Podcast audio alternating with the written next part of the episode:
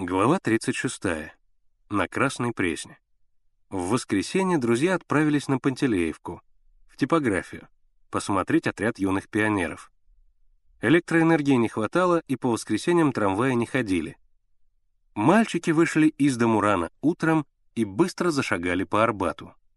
Окутанная серой дымкой устремлялась вперед улица. Был тот ранний час, когда на улице никого нет — даже дворники не вышли еще со своими метлами. Охваченные радостной свежестью утра, мальчики бодро шагали по Арбату. Каблуки постукивали по холодному звонкому асфальту.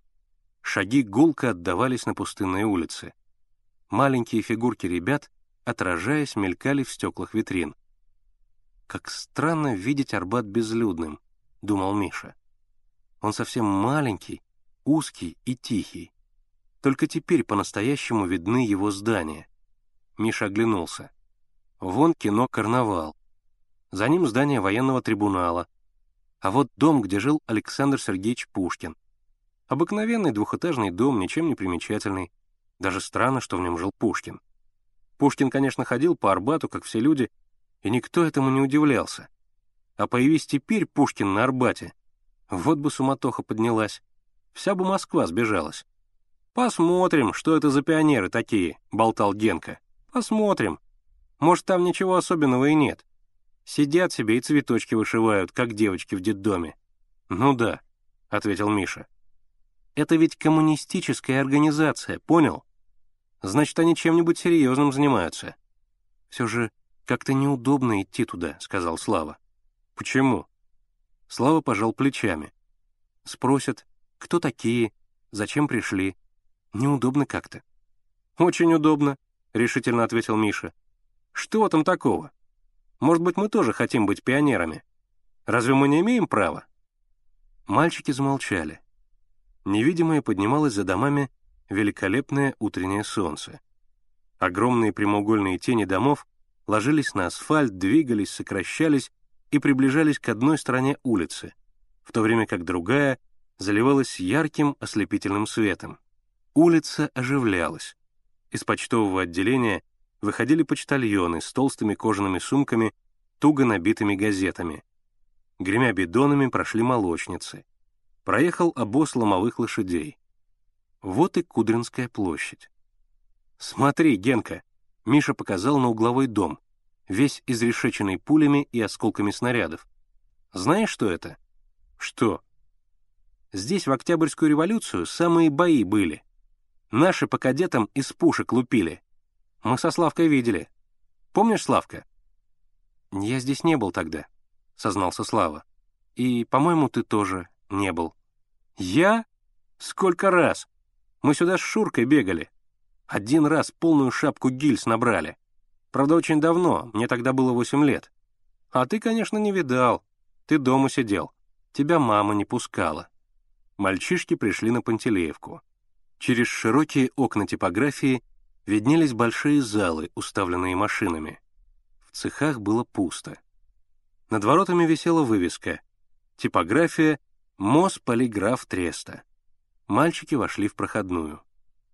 В тесном дощатом помещении, за низким барьером, сидел человек, по всей видимости сторож, и хлебал из большой миски суп. Тут же вертелась девочка лет десяти с маленькими косичками завязанными красной ленточкой. Когда мальчики вошли, сторож поднял голову, тыльной стороной ладони вытер усы и вопросительно посмотрел на ребят. «Скажите, пожалуйста», — обратился к нему Миша, «где здесь находится отряд юных пионеров?» «Пионеров?»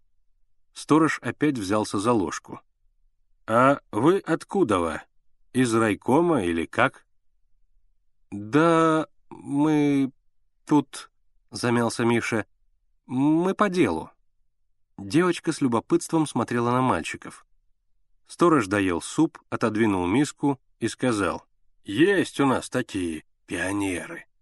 Только в клубе они, небось, у себя». Девочка удивленно взглянула. «Вы не скажете, где находится клуб?» Сторож хмыкнул и спросил. «Вы что же, клуба нашего не знаете?» «Да», — замялся Миша. «Мы из другого района.